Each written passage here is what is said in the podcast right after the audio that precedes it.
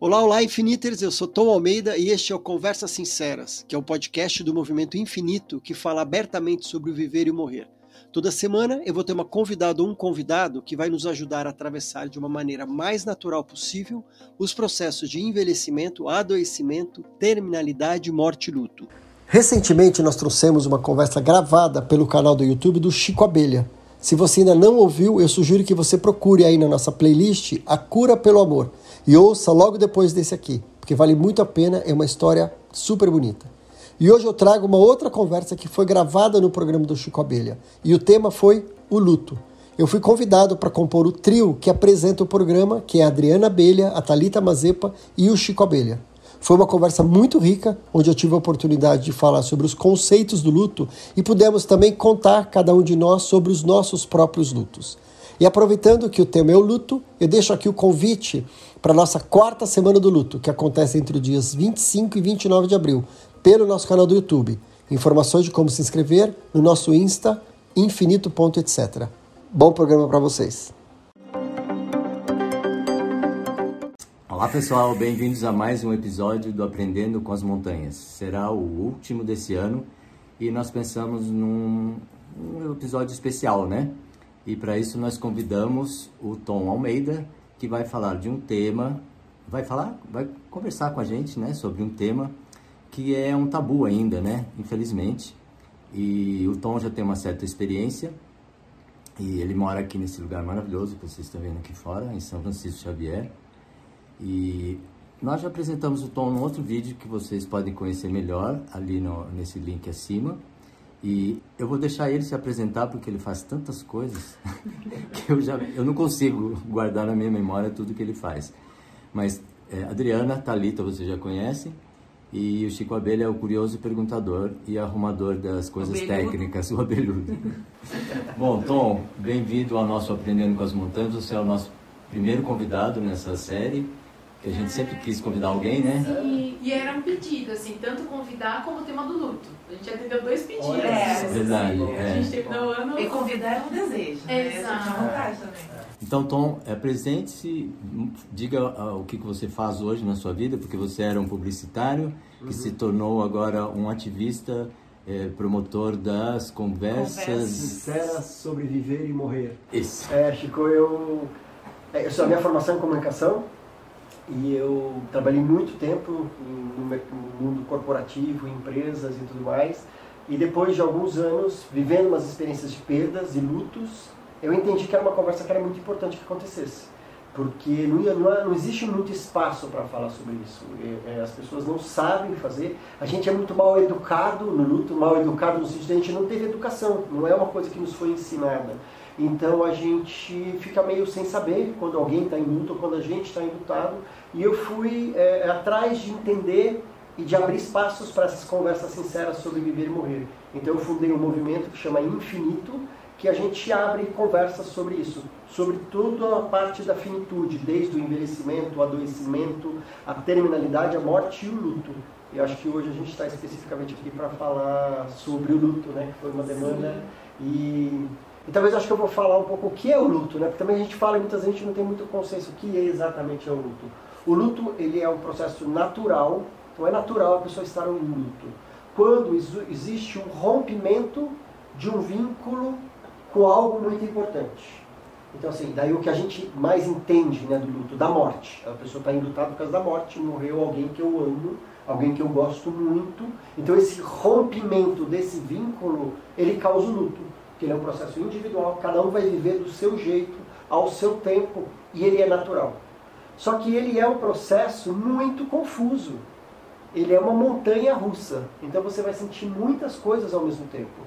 É, você vai sentir saudade, dor, tristeza, raiva, é, amor, é, é gratidão, alívio, alegria, tudo misturado nesse culpa, culpa muitas vezes culpa, culpa porque eu estou me sentindo aliviado, porque, é, dando um exemplo, dando um contexto até sobre isso, a pessoa sofreu muito tempo cuidando de alguém, e essa pessoa já estava sofrendo muito esse doente, e quando ela falece, aquela pessoa que está sofrendo, está triste, muitas vezes ela se sente aliviada também. Só que daí ela fala, como que eu posso estar né? aliviada? Então quer dizer que eu não amo? Então ela entra nessa culpa. E o alívio, estar aliviado, faz parte da nossa natureza humana, porque também isso, porque também querer que a pessoa não sofra mais é um ato de amor. Então o luto é essa, de uma forma muito simples, tem a ver com o rompimento de um vínculo que é importante. Então eu falei da morte, mas ela pode ser um relacionamento. Então quando a gente tem uma separação que é importante, tem um luto, é, uma aposentadoria. Às vezes a pessoa se aposenta, ela deixa de ser aquele papel, então aquilo morre. E daí vai abrir uma nova coisa. O, o luto por um pet, por um animal. Sim. O luto por um projeto, um negócio que acabou. O luto por uma amizade que aconteceu de romper. Então existem vários tipos de luto. Então daí esse processo de a gente elaborar. O luto é o processo de a gente elaborar. Então tem sofrimento de eu viver essa perda e eu começar a organizar a minha vida sem aquele vínculo mais. Então como é que eu caminho, eu sigo a minha vida sem aquele vínculo, que é de todos esses que eu citei. Entendeu? Então é resumidamente. O, o Tom, eu fico pensando assim, se a gente desde criança for é, acostumado a sentar com as pessoas que a gente convive, né, com os pais, com os tios, não importa, e falar sobre esses lutos que são educativos, né? Porque a criança vive imensos lutos. Cada ano escolar a criança se apega muito às coleguinhas e aí vem o ano seguinte os coleguinhas não estão mais lá. E isso é luto. Então falar sobre isso, ninguém, a gente não olha para isso. Nossa, meu filho está vivendo uma tristeza, ele está vivendo um luto, né? Uhum. Eu lembro de muitos lutos na minha vida. Eu lembro de uma amiga muito querida, que quando ela foi embora, o pai era militar, eu, eu sentia que meu mundo tinha acabado, que eu não tinha vontade de ir para a rua, porque não existia mais possibilidade de ter uma amiga como aquela amiga foi, né? Então as crianças vivem muitos lutos também. Então desde de pequenininho, se a gente começar a oportunidade, né, dar essa oportunidade da conversa, todo mundo falar sobre isso, eu acho que é, é como se fosse um treinamento né, para essa coisa que é tão natural que é o luto, né, que um dia finaliza com a, com a grande partida da gente mesmo, né? Faz todo sentido, é, é, é, tudo isso faz sentido e é muito importante porque a criança quando ela está expressando essa dor e os pais validarem aquilo, validar aquela emoção, aquela hum. tristeza, tudo bem, tá tudo bem chorar. Tá tudo certo Dói ser triste. Mesmo. Dói mesmo. É porque também os pais triste. evitam, porque senão eles vão remeter a dor deles. A dor deles. É. Ou também não quero, ou o pai está sofrendo pela morte de alguém não mostra para o filho porque não quer fazer a criança sofrer. Então é muito importante, cada vez mais é falado sobre isso, de incluir as crianças. Sim. Vovô morreu.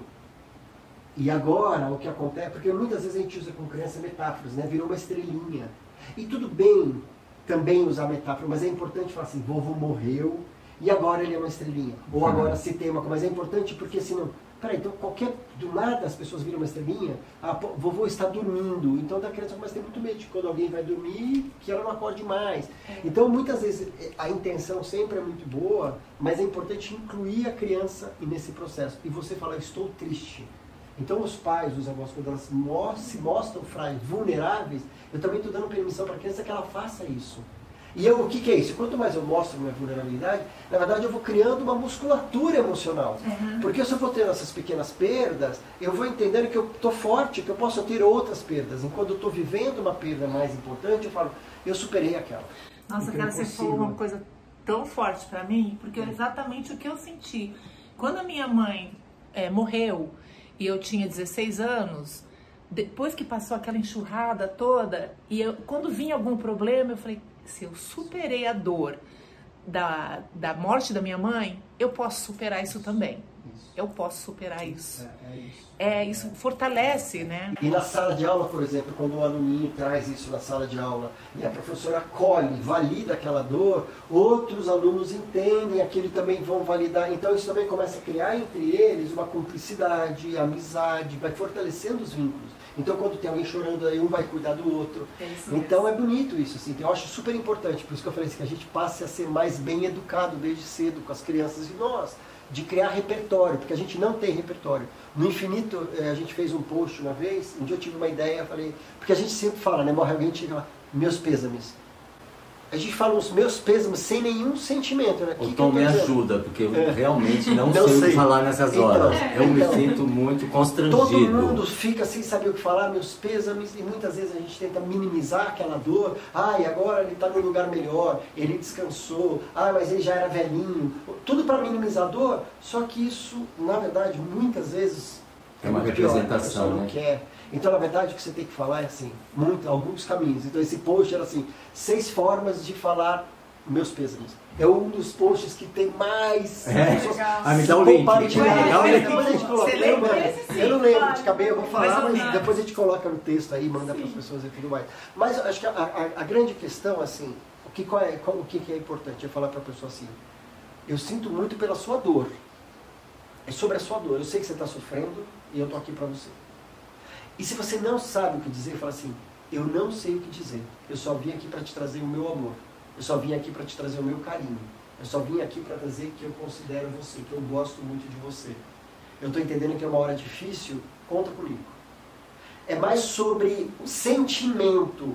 Então o teu papel não é ir lá amenizar. Você ameniza a dor falando, eu estou junto. Eu estou te vendo que você está sofrendo. E não tentando diminuir o tamanho da perda. Então você falou de criança e eu vi isso acontecer. Eu trabalhei muito tempo, eu dava educação física e, e o que eu mais gostava eu tinha muita criança, né? E trabalhava com criança pequenininha. Acho que nessa, nessa turma eram por volta de 6, 7 anos, era uma turma iniciante. E eu sempre conversava muito com eles, aí na finalização da aula que eu tocava viola e cantava, e eu questionei eles, como é que vocês estão se sentindo, né? Como é que tá o coração de vocês? E cada um foi falando. E uma menininha falou, eu tô muito triste, chorando, porque meu pai tá no Japão, e eu sinto muita saudade, eu não posso ver meu pai. E as crianças só juntaram. Então, olha isso. Ninguém falou, só juntaram e abraçaram. É. Então ela é muito fluida, né? É. E a gente fica muito no mental. e reprimindo essas coisas. Então é lindo isso. Então é importante que a gente vá criando isso. É, então é sobre sentimento. Então, é, Chico, é sobre isso. Assim, ó, eu, eu vim aqui para. Porque eu, eu sinto, eu sei que você está sofrendo, eu sinto pela sua dor, pelo que você está sofrendo. Então, deixa eu eh, dizer por que, que eu tenho dificuldade. Minha dificuldade talvez seja diferente das outras pessoas. É, eu acho que o meu luto é muito rápido. Então, é assim, é questão de horas. Eu já eu choro, né? Meu avô morreu, é, meu pai morreu, minha irmã morreu. Eu chorei e eu percebo a vida continua e eu estou pronto para a vida e parece que aquilo eu vou sonhar com essas pessoas, né? Vou lembrar delas em alguns momentos e tal, mas eu estou pronto para a vida novamente, né?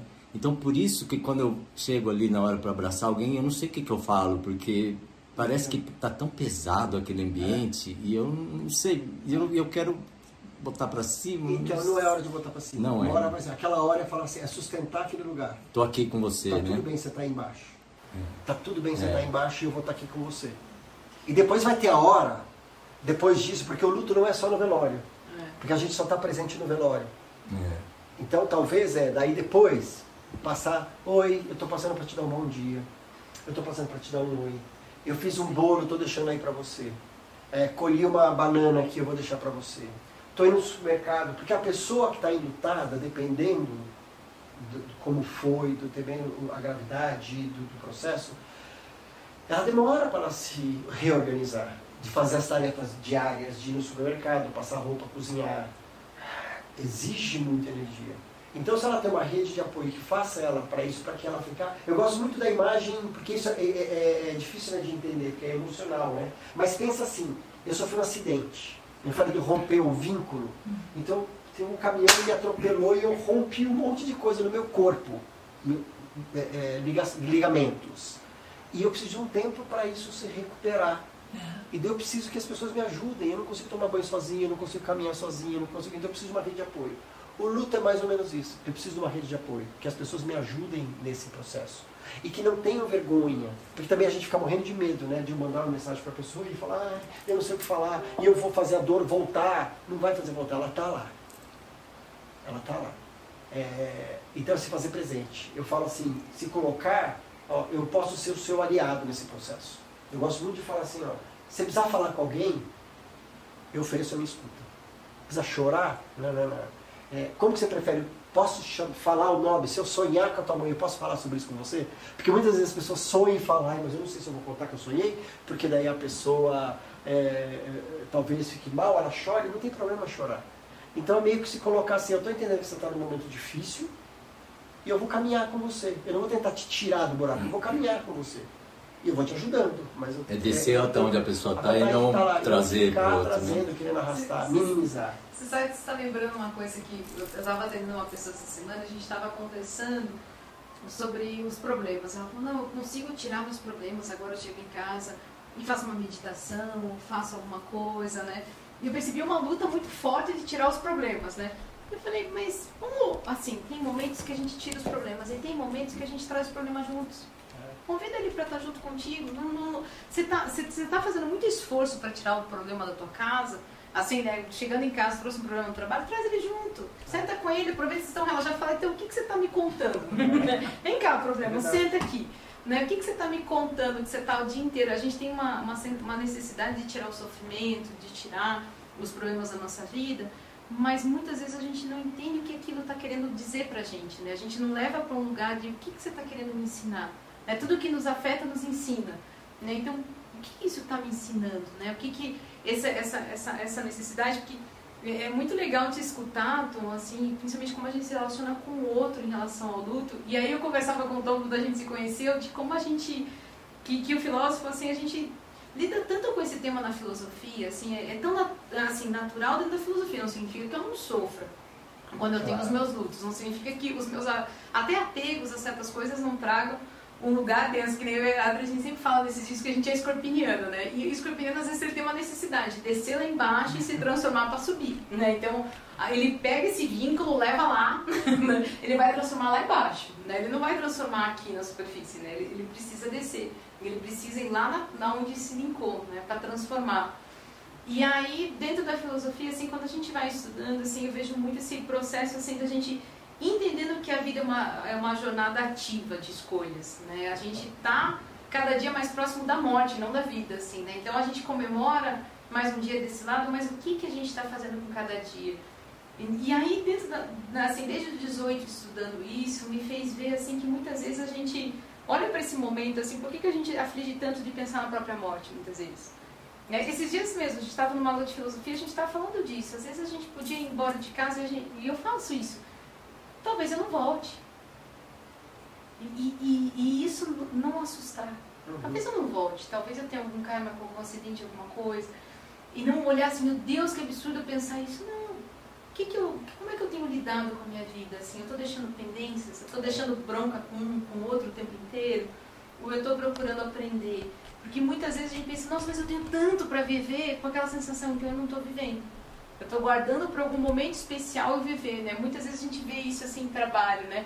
Quando a pessoa, quando eu me aposentar, eu vou fazer as coisas quando, legais, é. exato. Então você não pode morrer até lá.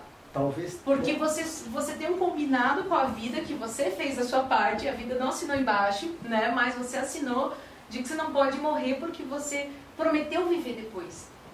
Né? Então, eu acho que muito do nosso processo de não poder falar isso no colégio é que a gente faz um contrato com a vida de viver lá mais para frente. Né? Então, Sabe que eu já ouvi gente falar assim, no ato falho, falar assim, se eu morrer vai ser. a pessoa tá, tipo, tem, tão, tá tão. É, se eu morrer vai ser bem velhinho. Deus o livre é, morrer. Deus o livre morrer. É. Eu acho que a gente já começa por aí. É. Deus o livre morrer. Alguém já conheceu alguém que não morreu? É, é, né? No, no, desenho, assim, quando a gente vê aqueles personagens, é tudo máquina, né? Aquelas máquinas assim, pulsando. Você tava vendo qual desenho que era? Era, ah, era do, do Drácula, do vampirinho, assim, né? Que é um desenho infantil, assim, engraçadinho. Aí tava lá o arqui-inimigo dele, assim, né? Vindo na máquina, assim, pulsando, né? Quem deseja ser isso? Por que, que eu desejo ser isso, né? Eu tenho uma... Tenho, me fez pensar duas coisas. Primeira coisa, eu gosto de fazer uma pergunta, é assim... Se você soubesse, assim, você tem 30 dias de vida. Tipo, ó, daqui 30 dias você vai morrer. Exatamente daqui 30 dias. O que você mudaria na sua vida? É pra gente responder, não? Ah, então eu acho que é uma boa. Eu adoro essa coisa. Se você tivesse 30 dias, se soubesse, o que você mudaria na sua vida? O que, que eu mudaria? É, o que você mudaria na sua vida daqui, se você tivesse 30 dias? Eu falaria assim, Adriano, vamos viajar para o Nordeste sem destino? E eu vou filmar. Só se eu não for morrer também, porque se eu for morrer, eu vou estar muito ocupada. Não, mas aí não, só eu. Aí eu vou sair filmando. E na verdade, é mais ou menos o que eu faço já, né? Só que eu ia fazer um pouquinho mais rápido para dar mais tempo de fazer Você coisa. não mudaria muita coisa. então. Eu acho que não. É, assim, de, de sopetão, eu não penso que eu tô deixando de fazer alguma coisa que eu gostaria de fazer nesses 30 dias, sabe?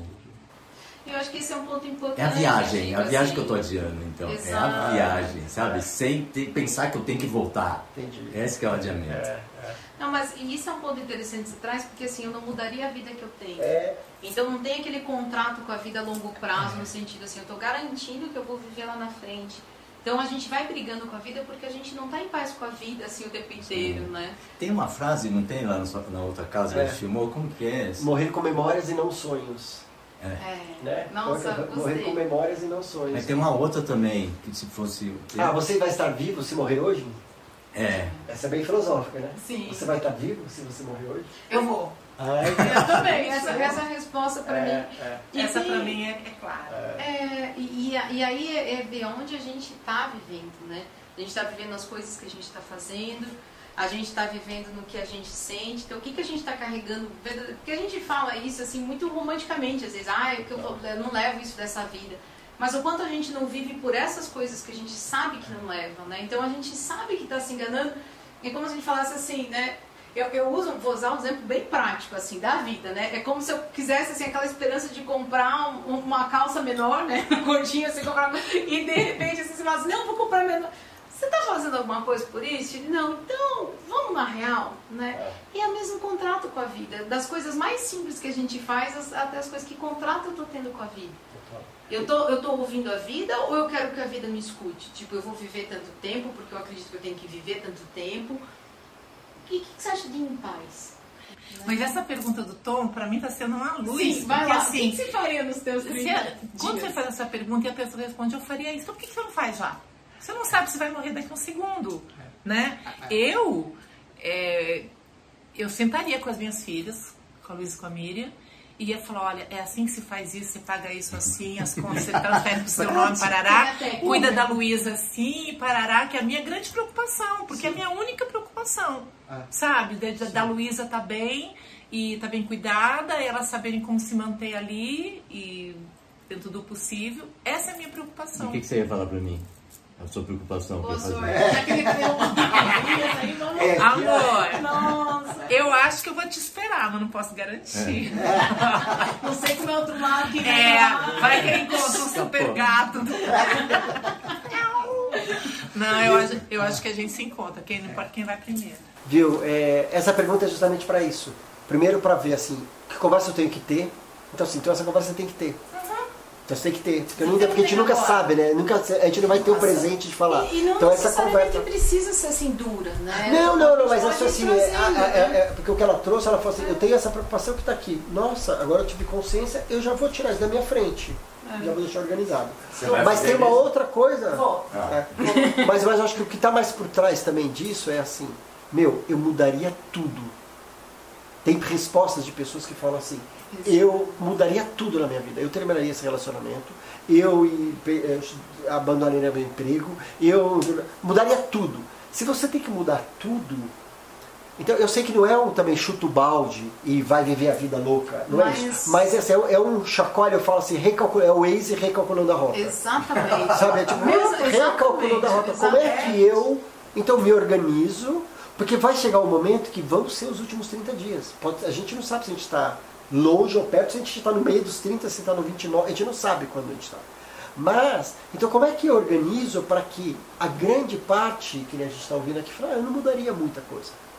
Ah, eu daria mais tempo. Daí isso vai pro ponto do carpe diem, aproveite a vida ao máximo. Ah, eu viajaria muito. Eu, então tudo bem, mas não é que eu não viajo, eu não faço nada, eu vivo uma vida. Então essa pergunta é só para provocar assim, quais as mudanças que eu posso começar a fazer, porque se eu chegar no final dos últimos 30 dias e não der tempo, já eu é. vou me arrepender, eu vou sofrer, eu vou tudo mais.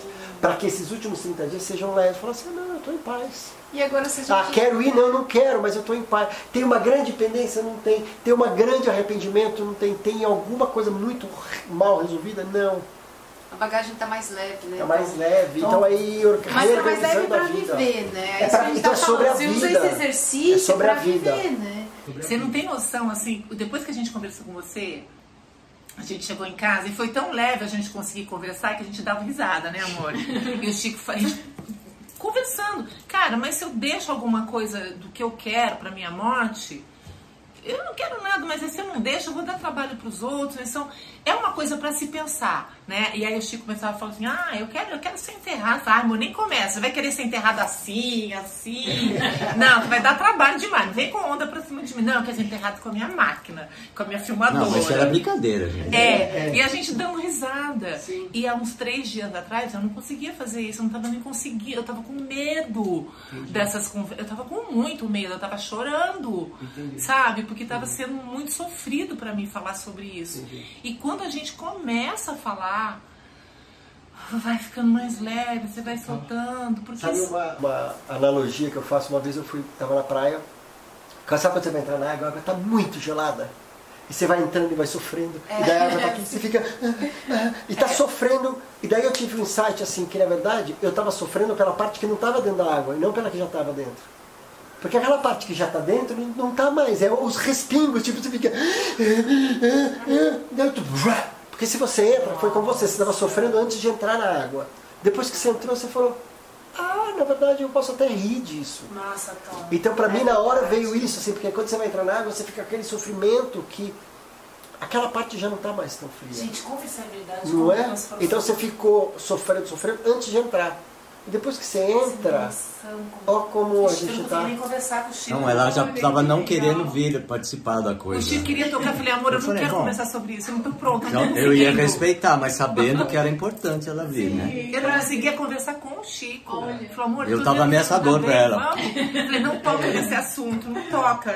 Mas acho que é importante para as pessoas que estão ouvindo, entendendo que assim, às vezes tem pessoas que estão ouvindo a gente, que estão ouvindo a gente, que talvez a gente fale assim, esse, esse assunto é muito difícil, eu não quero falar e de entender se você está aqui, se tem esse, esse preconceito, essa dúvida, esse medo, já está ouvindo, já é um grande passo. Já está se abrindo para isso. Se tem alguém aqui que deve ter, porque hoje a gente existe no Brasil um número muito grande de pessoas enlutadas por causa do Covid e tudo que a gente viveu, então primeiro acho que tipo, honrar, sentir, eu sinto muito pela dor que vocês estão sentindo, pelo sofrimento. É muito difícil. É um desafio, mas busque falar sobre isso busque grupos de apoio, lugares que você possa conversar. É, o que você está vivendo é natural, ou seja, é de verdade. Então, não, ou se você já superou, como o Chico falou, e para mim é rápido, tá tudo certo também, porque cada um vai viver isso à sua, à sua maneira, à sua forma. Mas o importante é saber assim, eu acho que eu estou precisando de ajuda. Tá muito difícil, eu não estou conseguindo carregar, eu preciso de ajuda, então vai buscar ajuda. Tem, tem uma amiga amiga que, é, que é médica, ela estava contando assim que o problema do luto quando passa muito tempo, não sei se você já, já, já viu isso na, na tua experiência, então assim, que o, o luto ele vai entrando em camadas, por exemplo, vai passando meses. Aí quando começa a entrar no umbral de ano, ele vai começando a entrar em camadas de medo, camadas de subconsciente, que depois é muito difícil você conseguir Acessar fazer aquele novamente. processo para poder tirar e liberar. Então você começa a ganhar medos que você não tinha antes, mas que eles foram assim, por, por justamente às vezes as, as, pessoas em volta banalizarem o luto, isso. né? A gente mesmo assim, né? Isso, a criança tá triste, o que você vai fazer? Deixá-la feliz. É. Né? A gente não ensina as pessoas a lidarem com a tristeza, a lidarem com o sofrimento, né? A gente, a gente ensina as pessoas a serem felizes, a buscarem felicidade. E aí você vai buscar o que é felicidade na essência. Esses dias eu estava estudando, mas ao mesmo tempo acalentando meu coração lendo um, um, um teósofo chamado Sirihan. Ele estava falando do interesse humano, uma obra dele chamada Interesse Humano. Qual que é o verdadeiro interesse humano? E aí ele estava falando que a felicidade é fluxo com a vida. Então, o que, que a gente atribui como felicidade já é uma confusão, né? Que é ter coisas, ter tudo, ter corpo, ter, ter, ter bem-estar. Ter... A gente põe na, na felicidade um lugar muito difícil de se relacionar com esse trato da vida, porque hoje a gente está falando, o que eu entendo de, desse processo é esse contrato com a vida, que contrato eu estou tendo. Né? E, e, a felicidade é esse fluxo, assim, né? Você perceber, assim, que qual é a minha parte nesse contrato e qual é a parte da vida. Tem parte que eu não, eu não tenho negociação. A morte não é uma negociação, né? Não é. Ela não é negociável. Não. Ela vai, vai vir no, no seu momento justo. E essa confiança que ela vai vir na nossa vida no momento justo, o nosso fim, ele está no momento justo, é, é digamos, um, um, contrato com a vida, né? Eu faço o contrato da vida de estar confiando que o momento que eu for vai ser no momento que eu tenho ir mesmo, de verdade. Né? Não vai ser antes, não vai ser depois. Mas aí os meus desejos de ficar mais, os meus desejos disso, vão tentando fazer com que eu prenda esse fluxo de felicidade, né? De, de viver, puxa, eu vou viver 30 dias extraordinários, ou 30 anos mais ou menos, né? Qual é a minha escolha? Qual é a escolha? Né?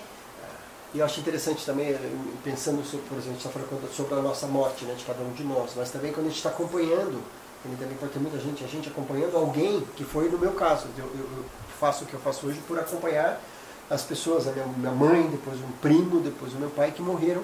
Então, de acompanhar a morte dessas pessoas, de estar perto da morte dessas pessoas. O quanto que você cuidar e, e, realmente honrar os desejos daquela pessoa, cuidar como ela gostaria de ser cuidada, respeitar, falar o que você acha importante de falar, pedir a desculpa que você tiver que pedir, agradecer, fazer tudo nesse momento, o quanto que isso é importante para o luto. Porque daí para o luto a gente tem um conforto que é falar assim, eu cuidei da forma como ele queria, eu fiz tudo que ele pediu. É, a gente terminou em paz, é, a gente, eu consegui pedir desculpa, eu consegui agradecer.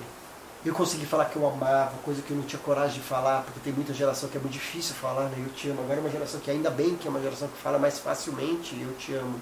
Mas existem outras gerações que para mim com meus pais era uma coisa muito difícil. E eu consegui falar. Então se a pessoa consegue cuidar de uma pessoa dessa forma e, e, e fazer tudo isso, ela vai viver, viver um luto mais saudável. Só que acontece, como a gente vive um estado de negação da morte, por mais que ela esteja ali, evidente, a pessoa está morrendo. A minha ela está com 98 anos, ela está definhando. Não, não, mas não vai morrer. Tem gente que fala assim, morrer, como que você teve uma surpresa? Ela estava mostrando, né? não tinha muito caminho, e, e a pessoa se surpreende. Essa é negação da morte. E se eu não nego a morte, eu entendo que ela está acontecendo, eu abro espaço nessa consciência dos 30 dias. O que, que eu posso fazer aqui para celebrar o fim dessa vida e não fugir, ter medo e dor e tudo mais. Vai ter medo, vai ter tristeza, vai ter tudo isso. Mas se eu entrar e não fugir que aquilo está acontecendo, o fim da vida está chegando, pode ser uma hora, um dia, um ano, mas ela está chegando, como é que eu construo essa relação para que a pessoa vá em paz e que você fique em paz? Ô Tom, mas e como que a gente pode não ser confundido como uma ave de mau agouro que já está dizendo, ó, oh, então você vai morrer, então eu já tipo, apressando né, a coisa antes dela acontecer. Você não precisa falar sobre a morte. Não você pode. Não, você não precisa falar sobre a morte. Se a uhum. pessoa está passando por isso, você pode demonstrar amor. Falar assim, eu estou com uma vontade de estar aqui com você. É, eu sempre tive uma dificuldade enorme de falar que eu amo, mas eu estou com vontade de falar que eu te amo. É, eu queria cuidar de você. É, Hoje eu assisti uma entrevista de quatro pessoas lá falando sobre esse assunto e eu fiquei meio incomodado e eu comecei a pensar sobre isso. O que, que você pensa sobre a morte, mãe? Hum. É sobre a entrevista que ela está falando, não é sobre a, a morte, não é mau agouro, é sobre uma conversa que eu estou chamando. É um dedo de prosa, vamos falar sobre isso? Olha, aquela pessoa morreu na novela, no filme, no, no noticiário. Você pode usar isso como é, uma desculpa, um gancho para abrir a conversa.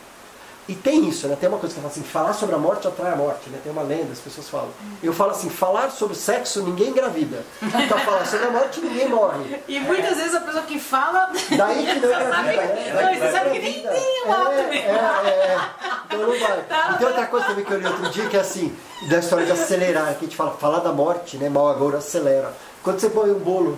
Pra, ontem eu falei pra vocês isso, né? Você coloca um bolo para assar, se você ficar na frente do forno e falar assim, assa, assa, assa, ele não vai assar mais rápido porque você está falando. Então falar sobre isso não acelera nada. Isso é uma grande lenda e é um grande desserviço. Você acreditar nisso está fazendo, te colocando no lugar que talvez você viva um luto mais difícil. Por causa de uma crença que não serve para nada. É. Acreditando que essa morte pode acontecer. E não é o tipo de coisa assim.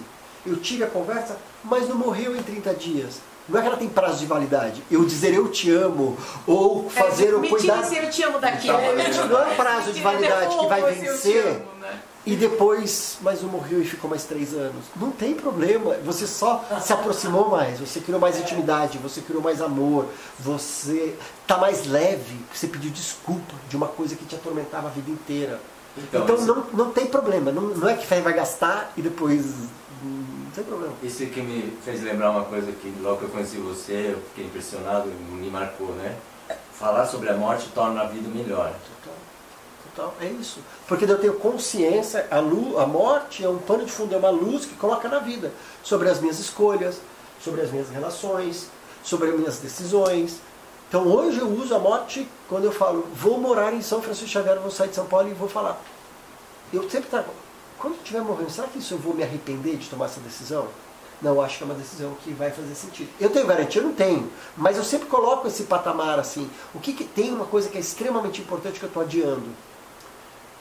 E se eu morrer antes, será que não vai ser uma coisa que eu deveria fazer? Vou. Então, como é que eu posso antecipar? Então, não é no sentido de é, pesado ou negativo. É no sentido de honrar o que a gente tem. Exato. A gente tem um certo número de horas, assim, cada um você tem não o seu potinho. Vida, você tem o seu né? potinho, você tem o seu potinho. Não tem como Só que guardar. a gente não sabe quanto que tem de saldo. A gente é, não sabe exatamente É porque aquele tem. negócio, né? A, a, vida a gente não guarda num potinho para viver, né? É um fluxo. É. Quando a gente tá falando de felicidade, a gente tá no fluxo é. ou não tá? É. Né? A gente tá guardando para viver num momento super especial. Sabe que eu aprendi isso com vinho? Uma vez eu ganhei um vinho Olha. de um amigo, né? Um vinho francês. Eu falei, nossa, vou tomar num, num momento especial. Mas eu botei um momento especial sendo um momento tão especial que aí eu tava com outros amigos e contando que eu já tinha ganho esse vinho há uns três anos. Ele falava, então, tá ficando velho. Tá ficando velho. É, é, e daí ele vai não perder, vai tá bom. não vai estar tá bom. Exatamente. É. Eu tomei ele com 50% da qualidade que ele tinha. É. E aquilo me ensinou tanto. Eu podia ter apreciado muito ele, mas eu guardei para um momento É. super especial. Mas É. o momento especial era tão especial que nem eu mesmo encontrei momento de desfrutá-lo. É. Porque a gente põe muitas condições para desfrutar a vida. É. A gente, ah, então se eu desfrutar a vida, eu tenho que estar com o emprego perfeito, eu tenho que estar com o relacionamento perfeito, aí eu vou desfrutar da vida.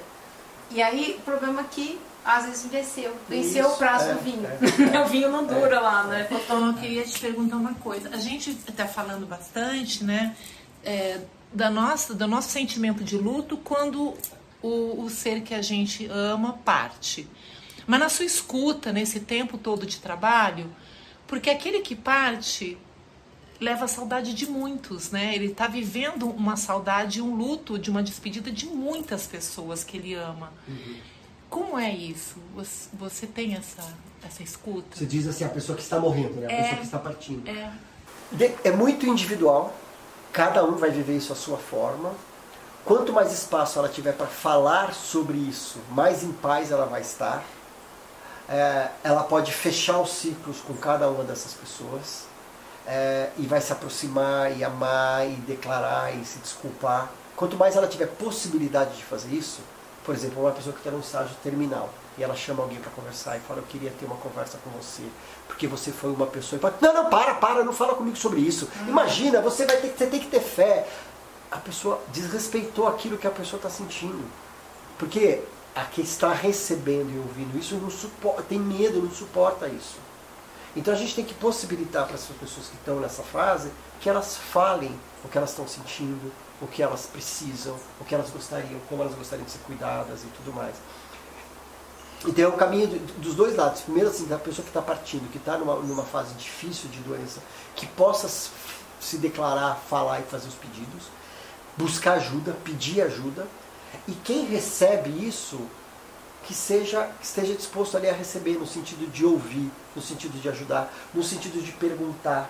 Eu sei que está difícil, como que eu poderia te ajudar? Com meu primo foi assim, que é a minha experiência. Agora eu tô pronto. É, né? agora eu você pronto.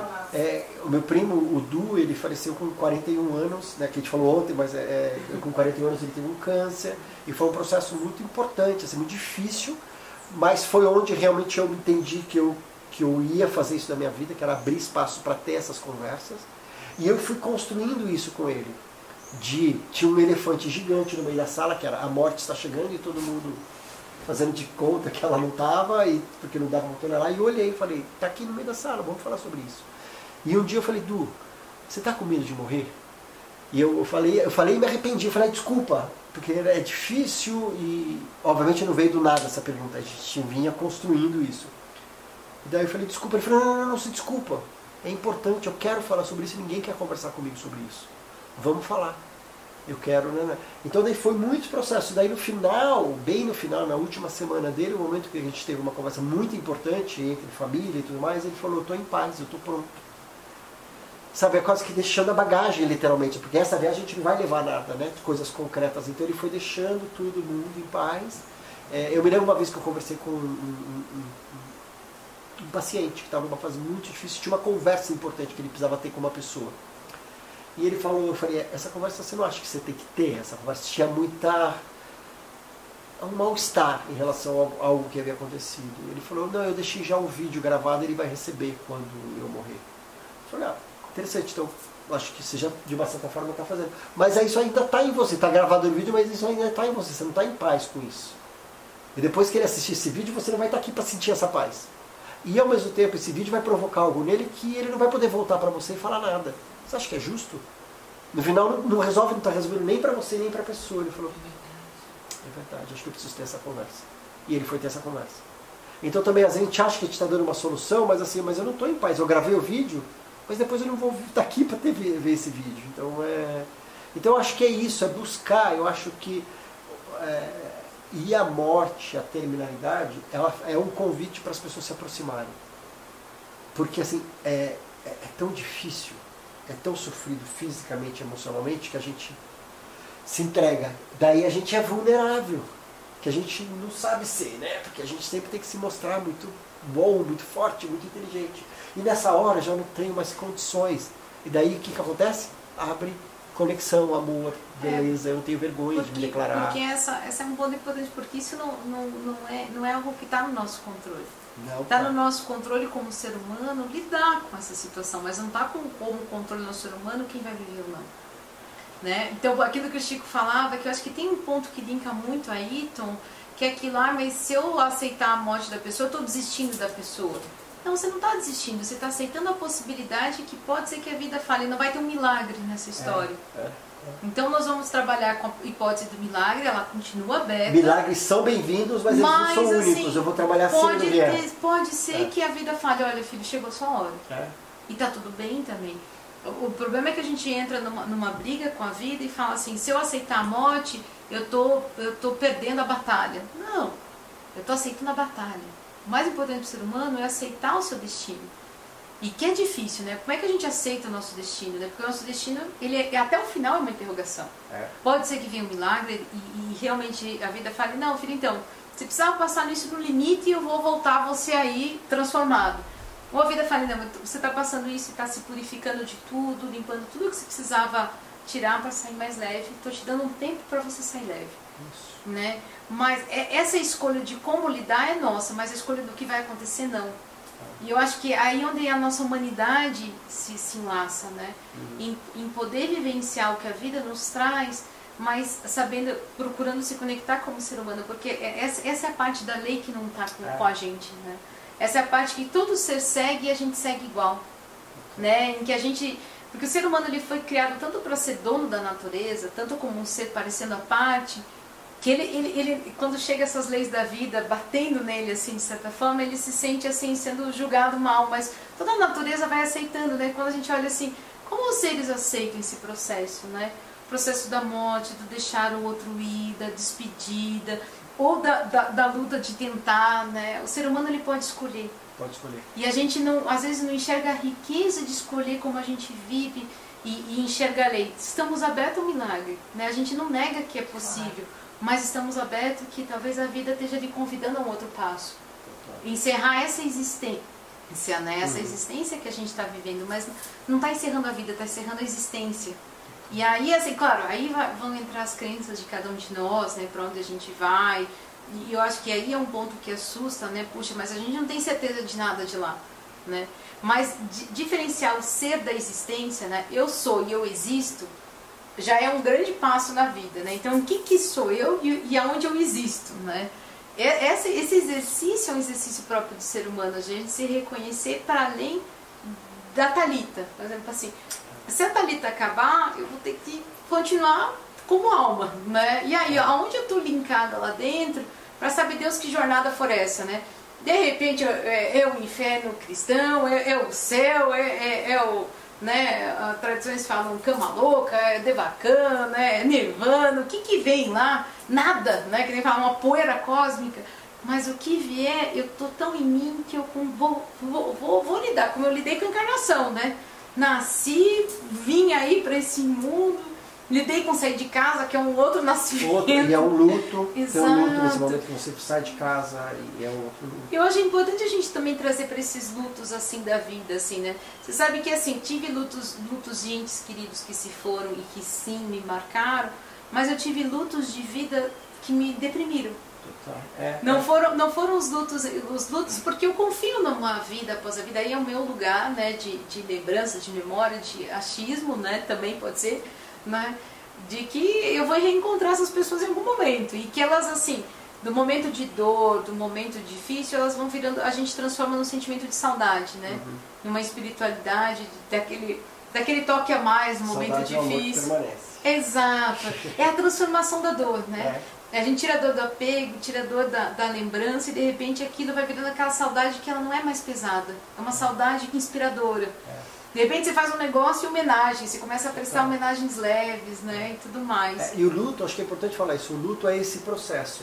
Ele de extrema dor, depois a gente vai se reorganizando para ter uma história, eu vou contando, eu vou encontrando uma nova forma de me relacionar. Aquela pessoa fisicamente, ou aquilo, não está mais presente, eu não me relaciono, eu não tenho mais aquela rotina, mas nesse processo eu vou achando uma forma de, me, de uma nova forma de me conectar com essa pessoa ou com esse vínculo, com aquela história que eu perdi. Eu vou me reorganizando. Então, às vezes, através de uma lembrança, de uma comida, de Sonho. uma receita, de um, sonho, sonho. de Eu também adoro É. de uma sobremesa, né, de uma receita afetiva, de um sonho, de uma lembrança, de um jeito. Que nem eu, cada vez mais eu estou ficando parecido com meu pai. As pessoas me falam isso. E eu adoro quando as pessoas falam. Eu "Ah, legal. Ah, é? Às vezes eu me vejo. Não é bom o sentimento, isso. Eu olho, às vezes eu me olho no e é espelho. também. Que tem essa- Eu- Ele não era só bonzinho. Não, não, mas, de, de, mas de, ah, pra mim o que eu sinto é da conexão com ele. Ou seja, Ah, ele sim. segue aqui. Então, às É vezes eu me verdade, vejo é. no espelho, eu olho, eu, eu lembro dele. Então, hoje, antes, às vezes, é se olhar, e pode ser que tem gente que quando percebe isso, ainda dói. Mas vai ter um momento que você vai sorrir, vai falar, ah, que legal, meu pai está aqui. Então, é, é um processo de você ir se reorganizando, que ele vai acontecendo naturalmente, não tem como forçar. Mas também me deu vontade de falar o seguinte, que a gente estava falando quando você me a pergunta né, de, desse- dessas pessoas que estão partindo. Mas pode ser que tenha gente que esteja nos ouvindo que já perdeu um filho, um pai, um tio, e que sente que não falou que, que, que deveria ter falado, não se despediu, não se declarou, e fala, bom, ferrou, estou preso nesse lugar. Não, você não está preso nesse lugar. Você pode fazer algumas atividades, por exemplo, fazer um, um momento, é, é, reunir algumas pessoas e contar, olha, eu preciso falar uma coisa que eu nunca falei sobre o avô de vocês. O avô de vocês representou isso, isso, isso, isso, isso. Ele- é- Achar a tua forma, não estou dando receitas, tá? Você pode fazer isso. Ou então você escreve uma carta, São declarações. declarações de amor né? e para fechar coisas.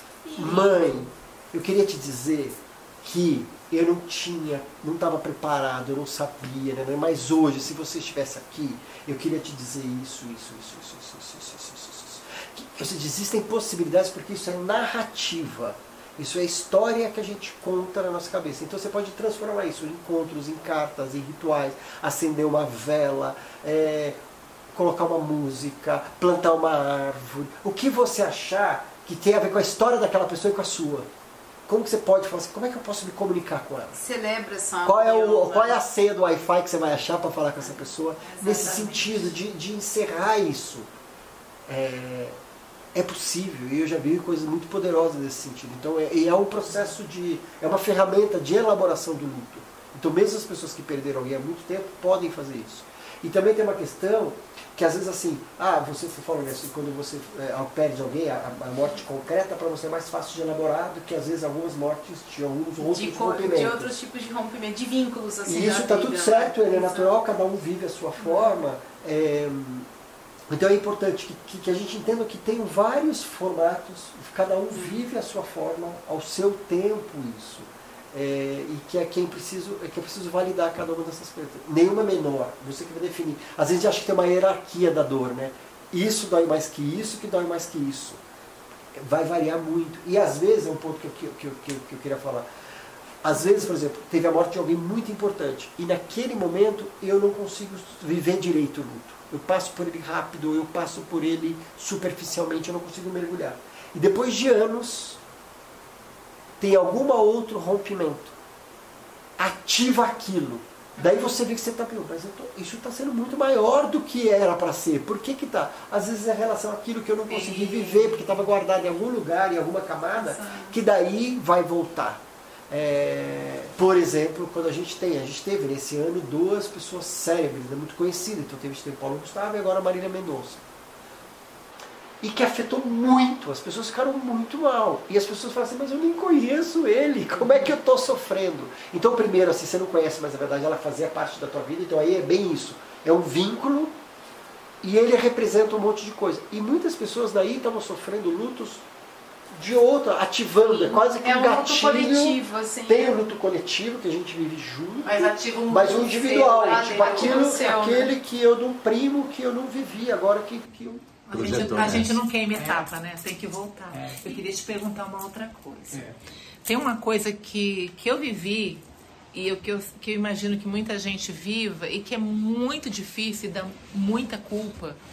Que assim, quando a pessoa está num, num estado terminal e assim, às vezes muito sofrido, principalmente uma coisa que foi há 30, 40 anos atrás, onde não existiam tantos recursos, né, dos cuidados paliativos e tudo, é tanto sofrimento da pessoa e é tanto sofrimento na rotina familiar que quando a pessoa parte, é, é a dor da partida, mas é um alívio de não viver mais aquele sofrimento, de não ter mais aquela rotina de dor pesada. E esse alívio traz uma culpa imensa. E eu vivi isso com 16 anos, então isso me pesa até hoje muito grande, muito grande. Então, como lidar com isso? Como lidar com essa dor tão grande que se confunde, sabe? Eu queria aqui, não podia estar aqui, mas eu tô aliviada de ter partido porque eu não podia mais aguentar essa vida. Como é isso? Isso é, primeiro assim, é um sentimento que não é único, não é seu só. Acho que muito, é importante demais você ter trazido, porque acho que muitas pessoas vivem isso.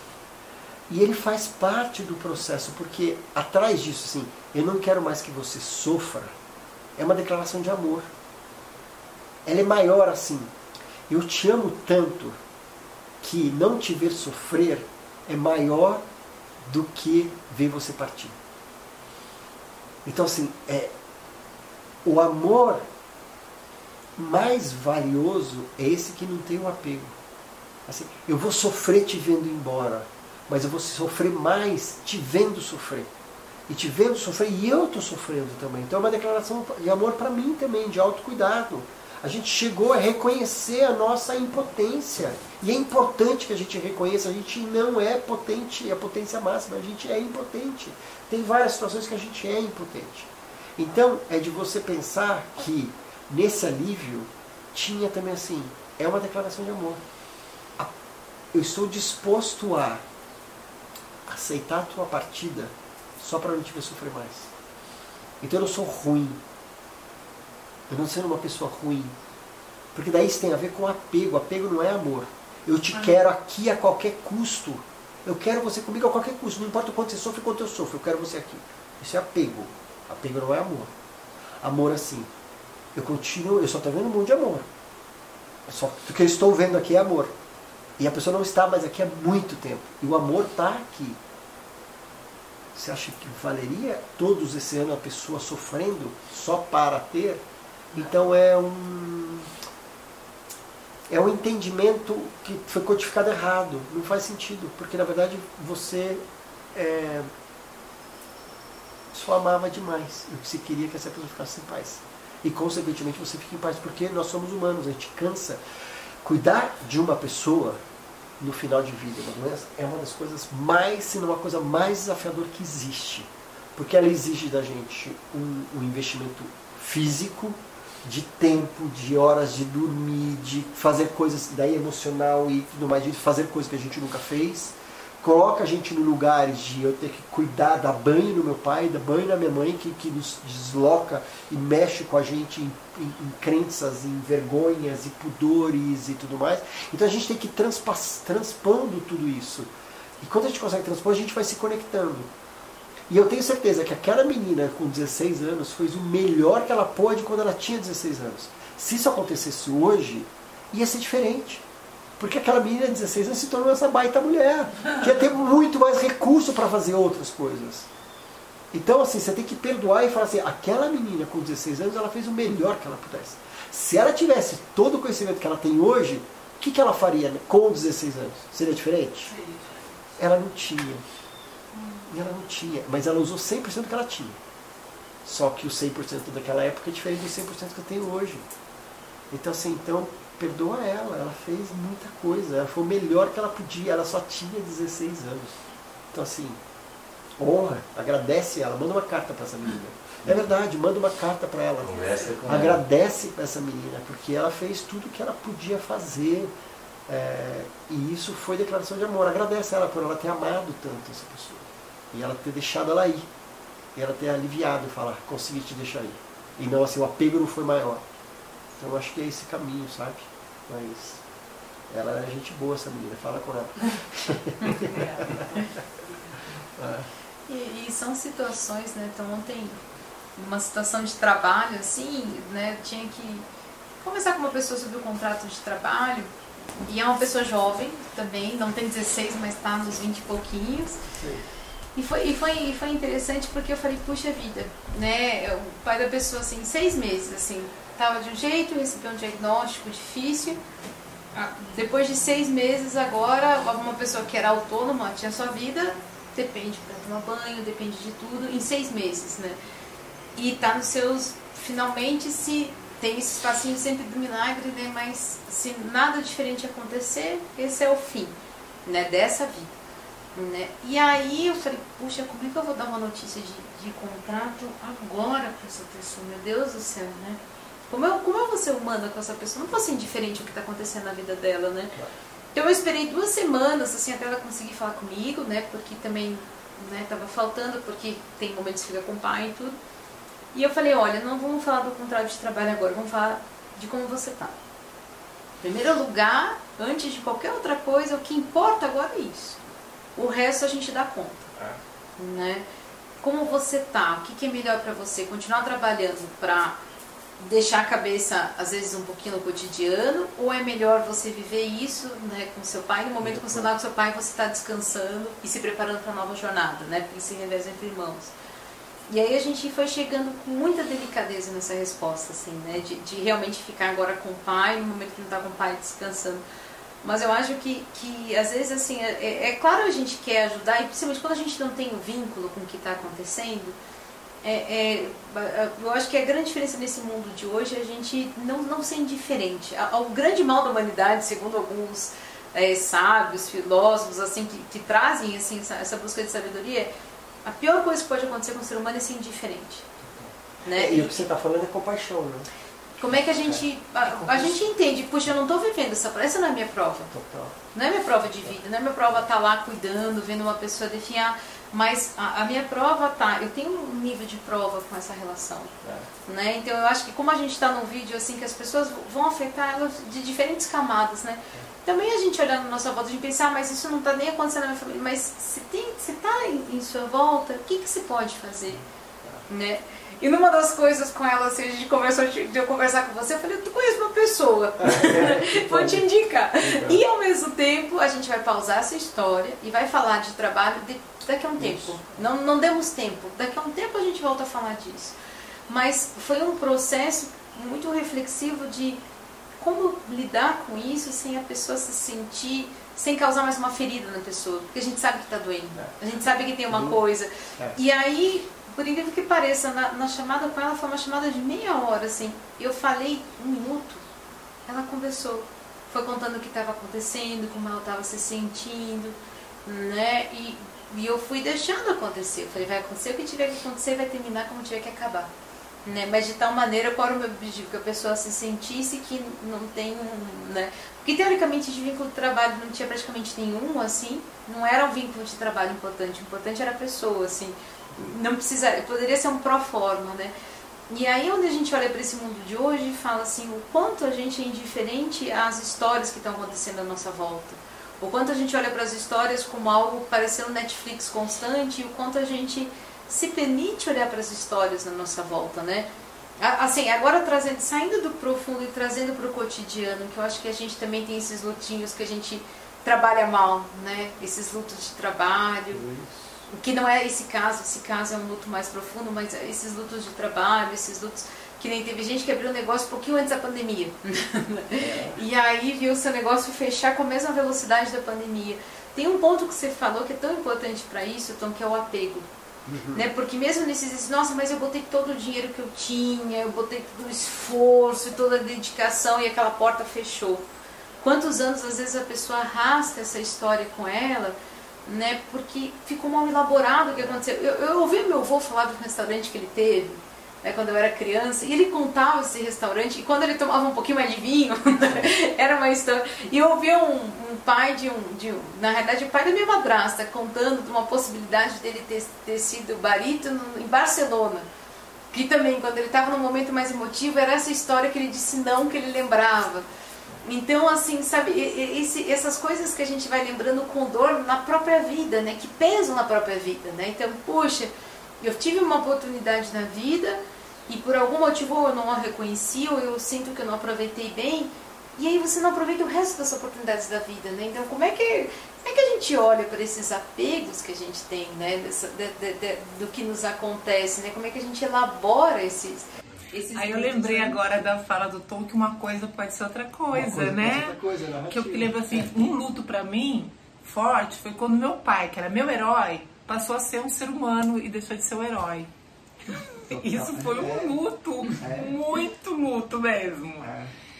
Mas uma coisa pode ser outra coisa e pode ser muito bom, né?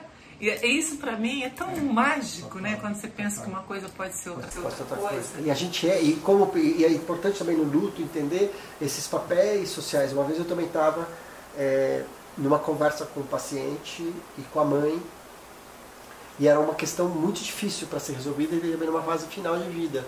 E antes da gente ter essa conversa, eu falei, olha, tem mais pessoas aqui nessa conversa. Então tem o seu filhinho que está aqui numa fase muito difícil, mas tem um homem aqui, forte. Esse homem que construiu uma vida.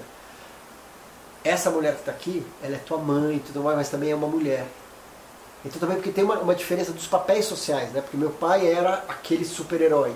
De repente, ah não, ele é um homem cheio de falhas, cheio de... Né? É, porque a gente é tudo isso, a gente tem várias versões, a gente não é uma coisa única. Então tem o, o, o, esse, esse luto daquele papel social que deixa de existir. E no luto acontece muito isso, quando alguém está doente ou alguém morre, os papéis sociais da família mudam também.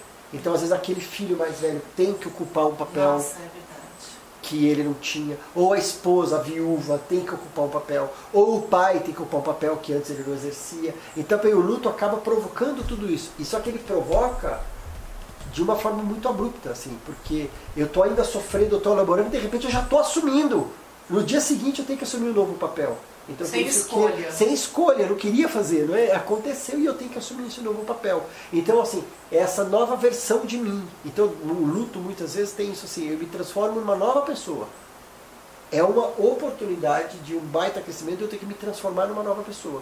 Eu falo em algumas coisas que eu tenho assim, eu gosto muito mais da versão que eu sou hoje por conta dos meus lutos.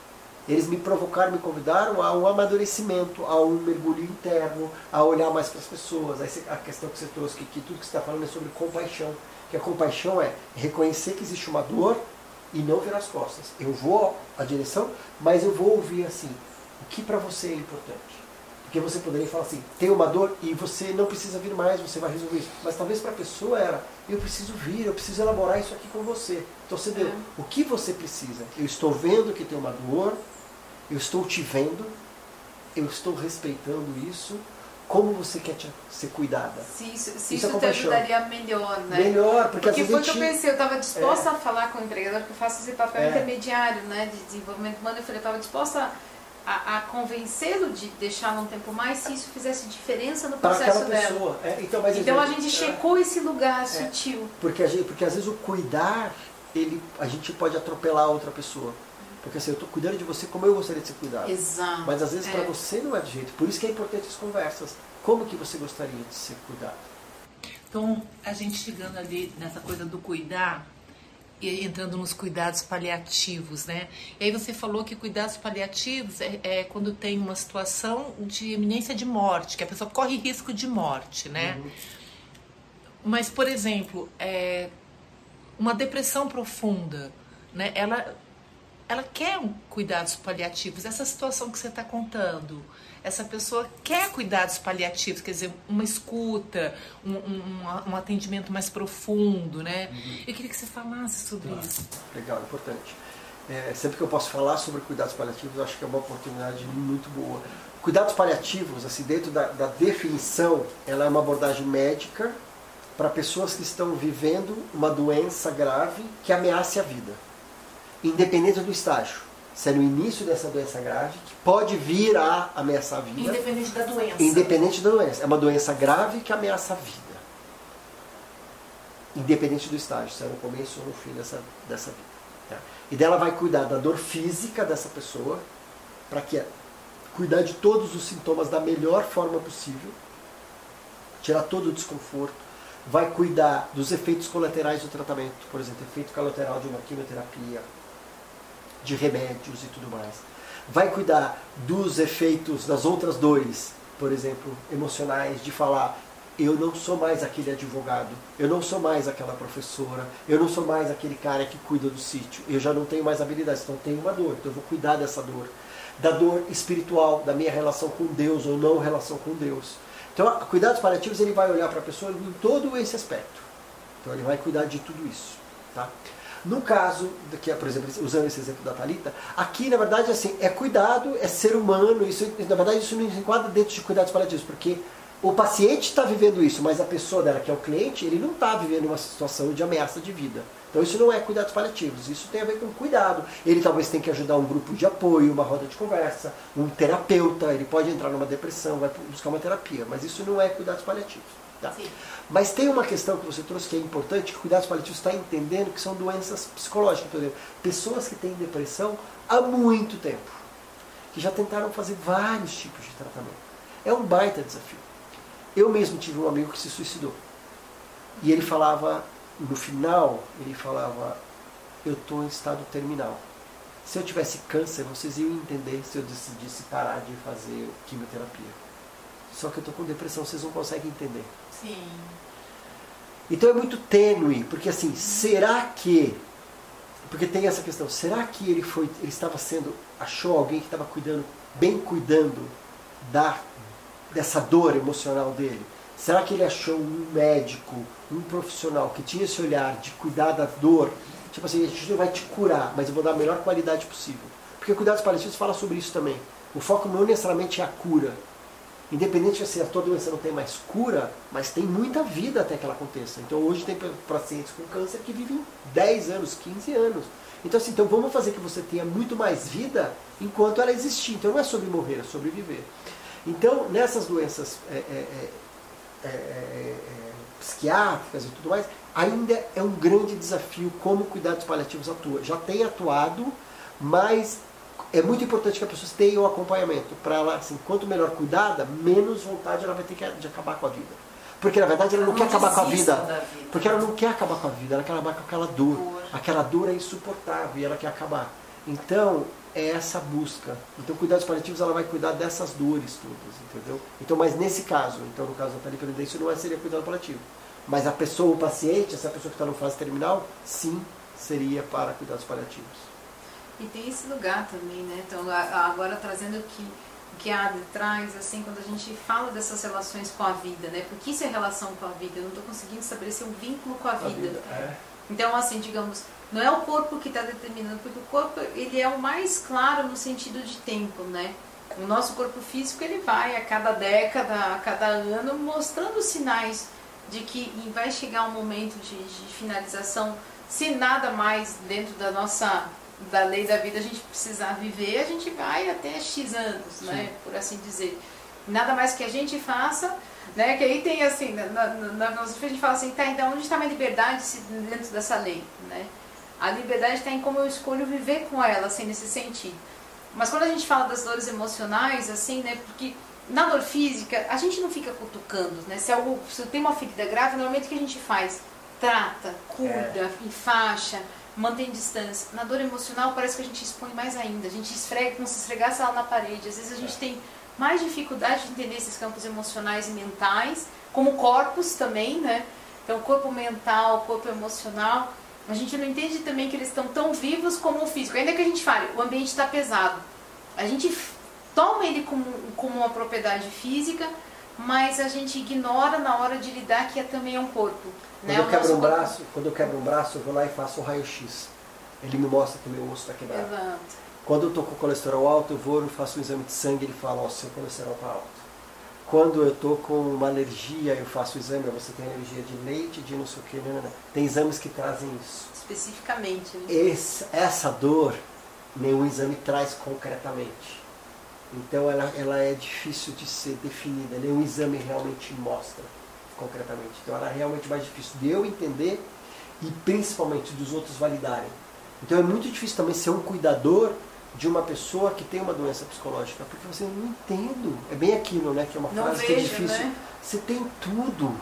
E é, você tá assim... Amor, é isso mesmo. E é difícil, é uma agonia, mas é, mas como é que eu respeito isso? Porque é uma coisa que não tem, porque a gente precisa de provas evidentes, né? Como exames de sangue. E nem tudo tem, não tem exame de sangue que, que defina tudo.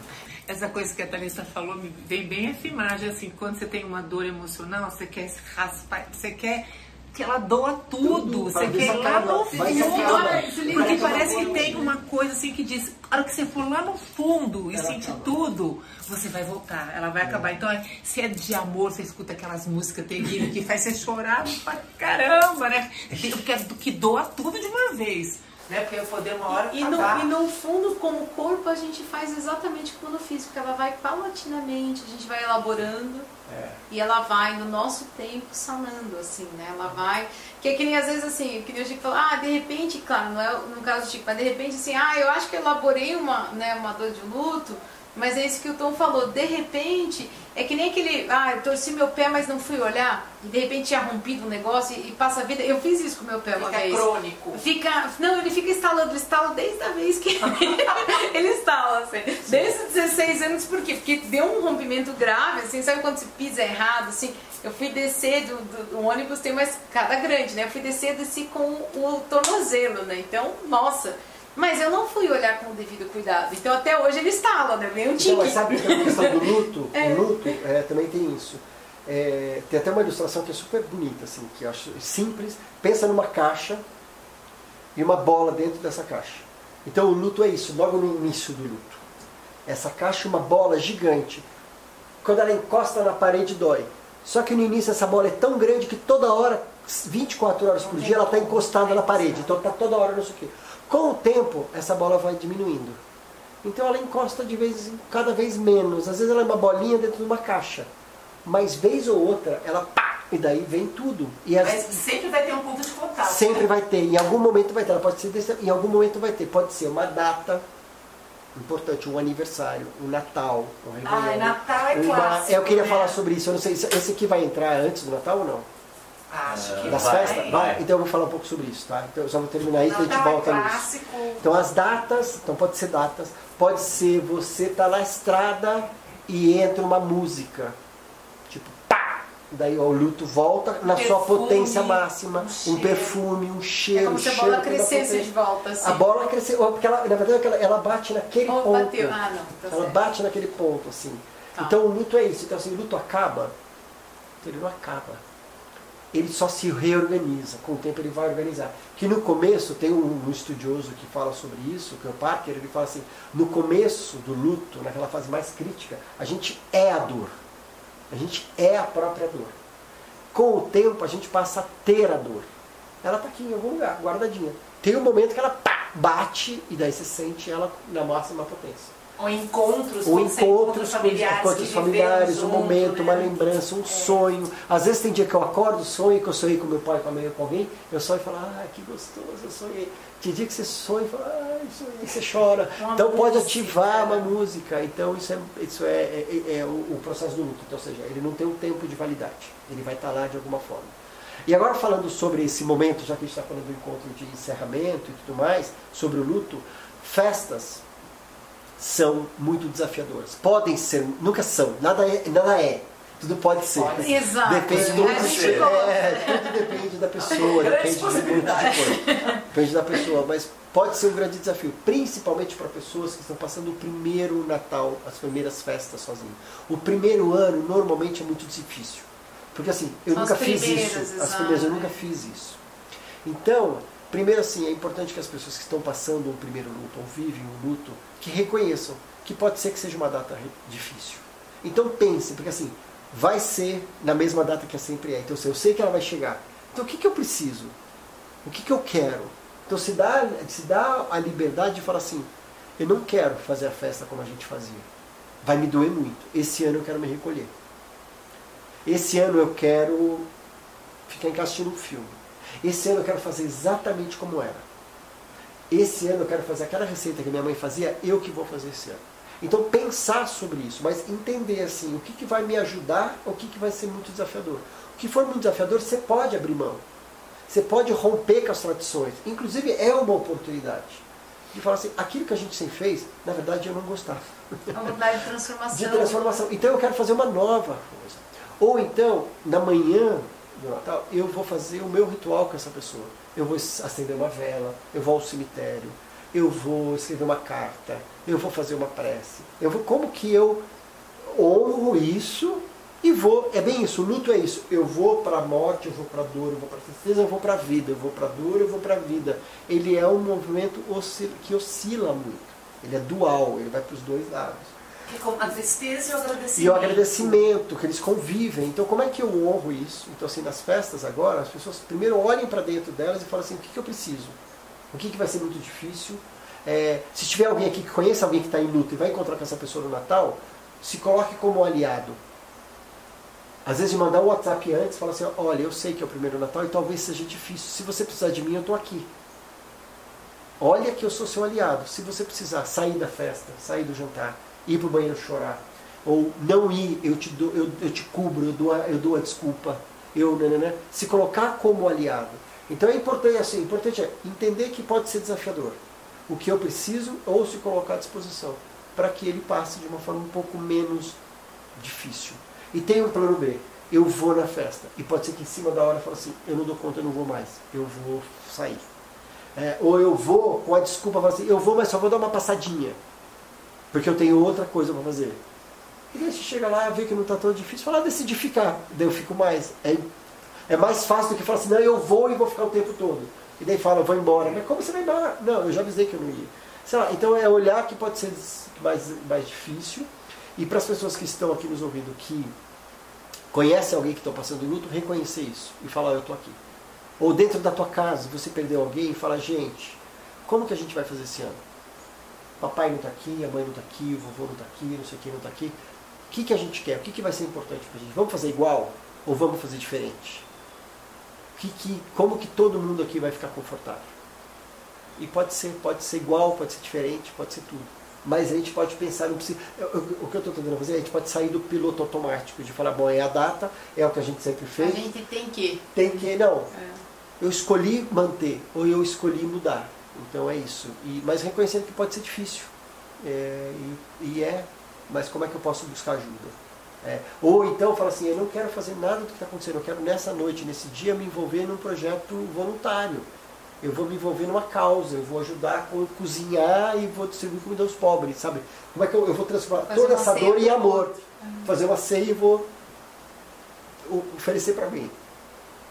Então acho que, que é importante assim, não deixar passar, pensar sobre isso. Ou eu quero só ficar sozinho e chorar Eu quero só ficar essa chorar noite, essa noite assistindo filme, comendo seis caixas de Se chocolate. permitir.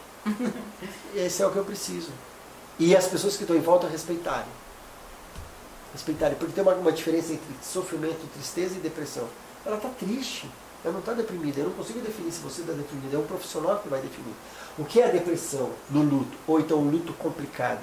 É quando a pessoa ela não consegue, não, a vida não está acontecendo. Ela ficou nessa tristeza profunda. Ela só consegue chorar, chorar, chorar e não consegue mais tocar a vida e se reorganizando na vida. Então pode ser que ela estacionou naquele luto. Porque lembra que eu falei que o luto é dual, ele vai para lá e vai para cá? Se a pessoa não está conseguindo fazer esse movimento, talvez seja muito difícil. Se a pessoa não consegue falar se ela está sofrendo, daí ela vai precisar de um apoio Sim. emocional. De um, de um, psicólogo, um apoio profissional. E aí eu lembro Emocional fala, ela sempre precisa. Uma fala da Thalita, que você falou até do seu machucado e tudo, que quando você não olha para essa dor e deixa lá, e ela tá lá escondida e você vai vivendo a vida, mas o, o corpo e as emoções, elas recebem aquilo, elas vivem aquilo, e aí vem o que a gente chama de doenças psicossomáticas, né? É. é. Você começa a ter doenças e prisões, assim, e, e, coisas sérias até, por conta daquilo que você não olhou e não viveu, e não chorou, e não gritou, ou não procurou ajuda, não olhou de frente, né? Seja o que for, seja qual for a reação que você tivesse que ter naquele momento.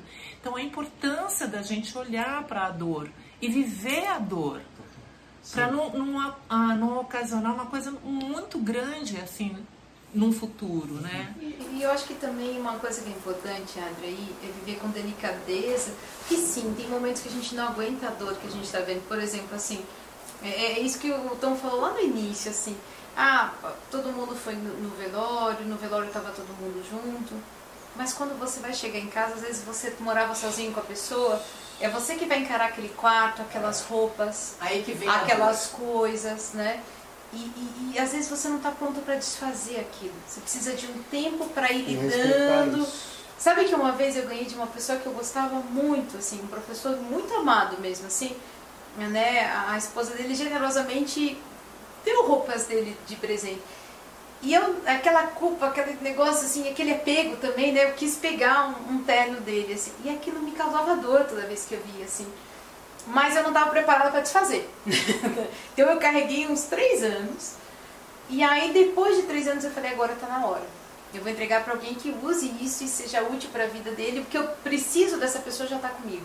É. Eu não preciso. Só que aí é a gente saber o nosso nível de aguentar a dor, porque às vezes a dor está tão grande, deixa lá um tempo. Ah, está incomodando quem está indo ver. Né? Às vezes a pessoa precisa de um tempo ainda ver aquelas roupas no armário, precisa ainda ver, até que naturalmente ela vai entendendo e vai entendendo que precisa e se despedindo disso também, né? Da, das coisas, dos móveis, dos objetos, né? Tem, tem esse lugar, né? Que é isso.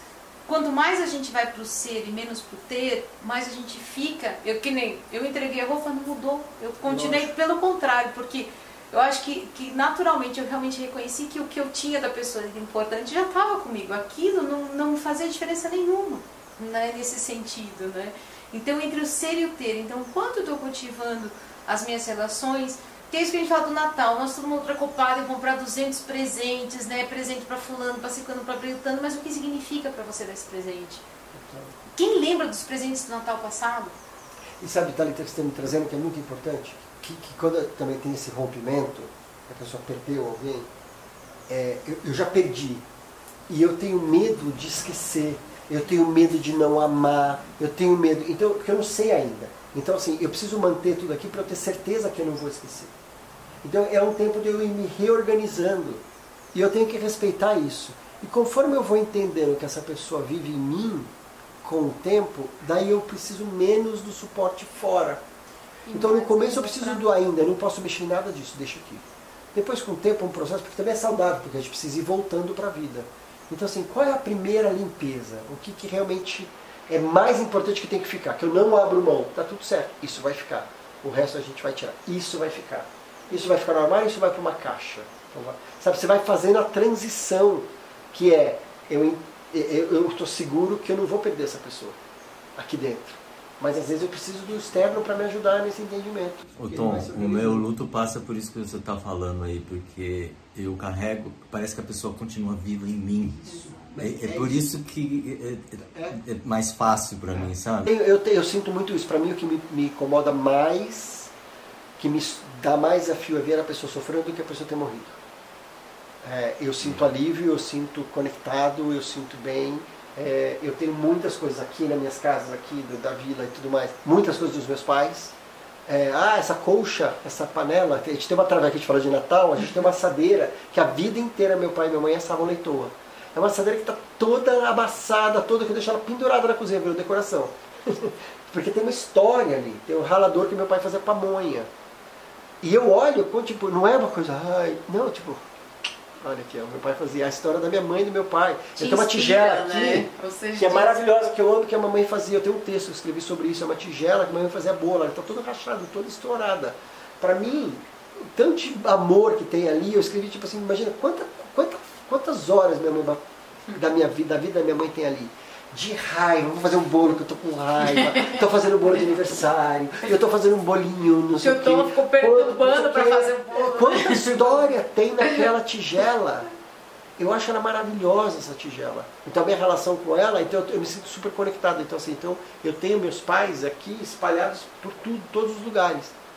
E de uma forma muito bem elaborada de significado, nunca de uma forma para mim não é mórbido, para mim não é, é, são esses significados de honrar a vida deles, Sim. de honrar e Mas celebrar eu, esse eu amor. Acho muito importante assim é o respeito à forma de cada um Total. viver, é. porque por exemplo eu para mim é, eu não sei se porque eu não vivi minha mãe ficou doente quando eu era muito nova ainda, né?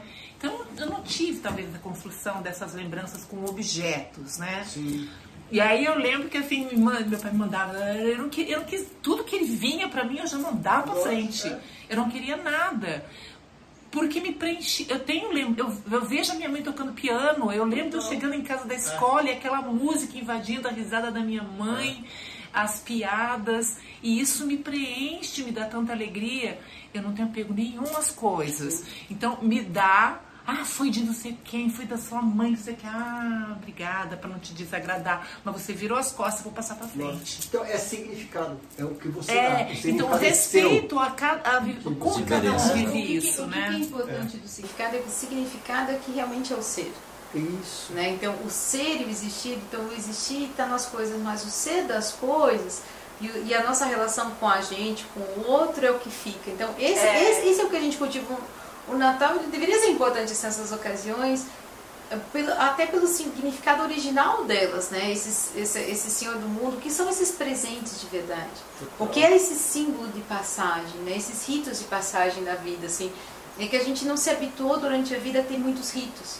Isso. A gente se, manteve o rito do casamento, mas entre o casamento e as outras etapas a gente tem poucos ritos, né? Se a gente vê nas histórias, em civilizações organizadas, existiam ritos em, em mais pontos demarcados, né? Então, talvez a gente retomar esse conhecimento dos ritos, né? Eu, pro final, eu, eu separei uma poesia hoje. Olha! Quem falou que acabou? Você? Não, a gente vai sentir no fim. A gente vai sentir. Não, podemos, assim, podemos. Na verdade, vai virar um, um é, é uma série. É uma série. Episódios. É. Não, isso tá me lembrando do Senhor dos Anéis com três horas, versão estendida. a versão estendida. Nós vamos ficar três dias aqui. É, é uma sensação. Depois vai ser uma série de dez capítulos. Não, eu, eu, não tô, eu não tô finalizando as conversas, mas eu tô sentindo a sensação da vida dela acabando acabando assim. É o ciclo, né? é verdade, o arco, né? Tipo, ele é, ele é, vai, a gente pode ir retomando em qualquer momento a meada. É, mas abre um outro. Né? Mas ela, ela, ela já tá, ela tá indo no, nos seus pontos de fechamento, né? não sei, mas se vocês não estão sentindo isso, não, tá bem certo. Tem razão. Nós já estamos com uma hora e meia. Nós podemos continuar a conversa, que eu acho que tem assunto, né? E, mas é, nós podemos encerrar agora também e dar continuidade uma outra uma vez. Outra. Eu acho que é importante sim. fechar esse arco e abrir outro. Eu acho que sim, essa conversa acho que ela tem muitas. Nossa, foi um prazer conversar junto contigo, assim, então, de verdade, sim. Bom, foi muito, muito legal. Muito, muito bom. Muito feliz demais de estar aqui, acho importante.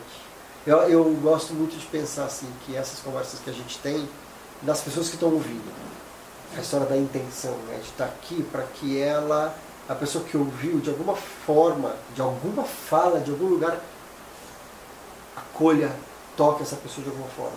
E de que isso gere algum tipo de ação para ela mesma, dela escrever uma carta para se despedir de alguém, para ela fazer um telefonema, para ela mandar um WhatsApp, para ela pensar no ritual, para ela ir buscar nas coisas uma peça e falar, putz, eu vou dar um novo significado, para ela se perdoar. Então, sei lá, que essa conversa de alguma forma toque o coração das pessoas que a gente ouviu, de cada um de nós que falou, porque é um pedacinho. A gente está aqui uma hora falando e às vezes é uma frase que vai tocar. Então, a minha intenção é que a gente possa, de uma palavra, alguma coisa, tenha tocado essas pessoas tenham trazido um abraço, assim, alguma É, coisa. ajudar deu um ponto, É, né? é Isso foi, foi É isso que vale assim. para mim. é que E vale. quem tiver dúvidas, questionamentos, que coloquem lá nos Isso. comentários, que a gente vai, quem Questão- sabe, fazer outras, outros Questão encontros que a gente possa prática, responder. o, o Tom vai olhar os comentários desse vídeo? Olha, olha, olha, olha. Então, você tinha falado anteriormente, eu não quis interromper, que quem estiver vivendo luto de maneira pesada, procure ajuda, né? Aham. E eu sei que você tem é, é, redes sociais e tal, então eu gostaria que você convidasse as pessoas, a gente vai colocar na descrição do vídeo, onde pode te encontrar, porque você Claro. tem canal e tal. Claro. Eu acho que no, tem um, eu acho que no Instagram, infinito.etc, que é etc, né? Então infinito.etc, isso no, no Instagram. E também no YouTube, Movimento Infinito. Daí no, YouTube- no YouTube a gente tem muitas horas de conversas com profissionais de luto, que trabalham com luto, psicólogos e tudo mais. Então, assim, quanto mais informação você é, consumir a respeito disso, melhor vai fazer. Porque quando eu ouço uma pessoa, eu falo, "Ah, eu não estou sozinho sentindo isso, alguém sente isso também, então eu não sou louco, eu não sou, eu não estou errado, eu não estou nada. Então é importante isso. Isso, Então no Tem um Instagram espaço é o de caminho. acolhimento, né? Total, total. Então é um convite para vir lá, eu acho que tem bastante informação. Então, gente, nós vamos encerrar com a poesia, da Thalita, mas eu preciso Não, falar é um minha, negócio. Não é minha. Ah, não é sua. minha, Não é minha. Então, Mas eu uso para lidar com esse, com esse aspecto da vida. Legal, deixa eu dar uma encerrada então que, é, e dizer assim que eu estava antecipando esse momento, aqui, esse encontro, com reverência, porque eu sinto uma importância na- nisso que a gente está falando. É, o Tom é um pioneiro e eu imagino que daqui para frente a gente vai se permitir falar mais, mais é, profundamente, com coragem desse, desse tema, né? Da morte. E agradeço Adriana, Talita e Tom por a gente estar aqui reunido e todos os seres que contribuíram para isso acontecer, para esse momento acontecer. Obrigado. Obrigado. Eu também. Nossa, é, não, é uma, é uma felicidade, assim, né? A gente tava esperando com ansiosidade, é, ansiosos, assim, esse encontro, né, gente? De verdade. Tá, mas então, vai ser. a gente comentava. eu acho que é importante, Sim. que esse, esse momento é forte, né? Não é, não, é um assunto, assim, que engraçado. A gente tá falando do fim da vida, mas na verdade a gente tá falando da vida. Pois é. Né? Da nossa relação com a vida o tempo inteiro, né? Então, puxa, para não ter, não ter medo do fim, é que relação eu tenho com toda a trajetória que eu tenho, né? Com tudo que pode me acontecer nessa trajetória. né? Então, o que, que, o que, que essa trajetória faz comigo? Né? E, e todos que estão nos acompanhando, seja mais distante, seja mais perto, seja quando a gente tem que apoiar, o que, que a gente está aprendendo, né?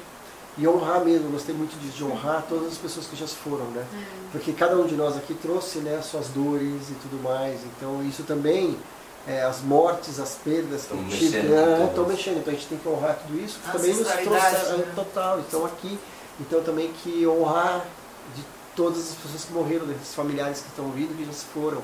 Que a gente honre todas as pessoas e que, que essas pessoas que estão nos ouvindo sintam que a gente está pensando nelas, né? Nessa É. dor, desse desafio, mas que se elas ouviram, que isso tenha tocado de alguma forma o coração delas. Muito obrigado, viu? É um prazer estar aqui com vocês mesmo. mesmo. Super, é um prazer bem grande mesmo, gente. Sempre. Com eles dois e contigo agora foi também, de verdade. Com eles dois a gente já tá. Eu acho que é o décimo episódio, sei lá, eu já me perdi. Deve ser o décimo, Eu- é. Se não é o nono, mas daí teve aquele que a gente fez inicial, virou o décimo tudo, assim, mas já tá Boa. num ciclo assim de. Vamos longe. É. Sua poesia. Não, a poesia não é minha. Tá. A poesia, na verdade, é de Amado Nervo. Né? Não sei se já ouviram falar, ele é um poeta, se não me engano, espanhol, gente. Desculpa, se- ele fala espanhol, né? Mas eu acho que ele é espanhol. Amado Nervo tem poesias muito filosóficas, assim, né? E Amado Nervo, então, nesse poema, ele fala assim: Bem perto de meu acaso, eu te bendigo, vida, porque nunca me destes nem penas imerecidas, nem trabalhos injustos. Porque eu vejo, ao final de meu rude caminho, que eu fui arquiteto de meu próprio destino. Que se colhi mel ou fel das coisas, foi porque nelas eu pus fel ou mel saboroso. Certo. As minhas louçanias vai seguir seu inverno, mas tu nunca me dissestes que maio fosse eterno. amei, fui amado. O sol acariciou minha face. Vida, nada me deves. Vida, estamos em paz. É isso. É, é uma dele. Vamos agradecer a ele, né? Você que trouxe ele pra gente, esse presente. Muito bom, muito bom. Mas é isso, né? Se a gente colhe o mel, o fel das coisas, né? E, e a vida nunca prometeu pra gente que o verão ia ser eterno. A vida nunca prometeu pra gente uma existência eterna.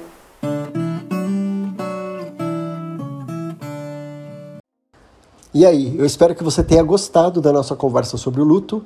E se você procurar no canal do Chico Abelha, lá no YouTube, tem uma outra entrevista que eu participei falando sobre cuidados paliativos e sobre a Vila Infinito. E tem um outro onde a gente fala sobre comunicação não violenta. E relembrando o nosso convite para a quarta semana do luto que acontece entre os dias 25 e 29 de abril pelo nosso canal do YouTube. Informações de como se inscrever no nosso Insta, infinito.etc. E como eu já contei, o tema central da semana serão os lutos não reconhecidos. Teremos especialistas e convidados com histórias comoventes sobre o luto pela perda de um pet, o luto de mães de filhos desaparecidos, de cuidadores familiares e de pacientes que vivem doenças ameaçadoras de sua vida. Espero que você se inscreva, porque eu gostaria muito de ter você participando desse projeto com a gente. Até a próxima!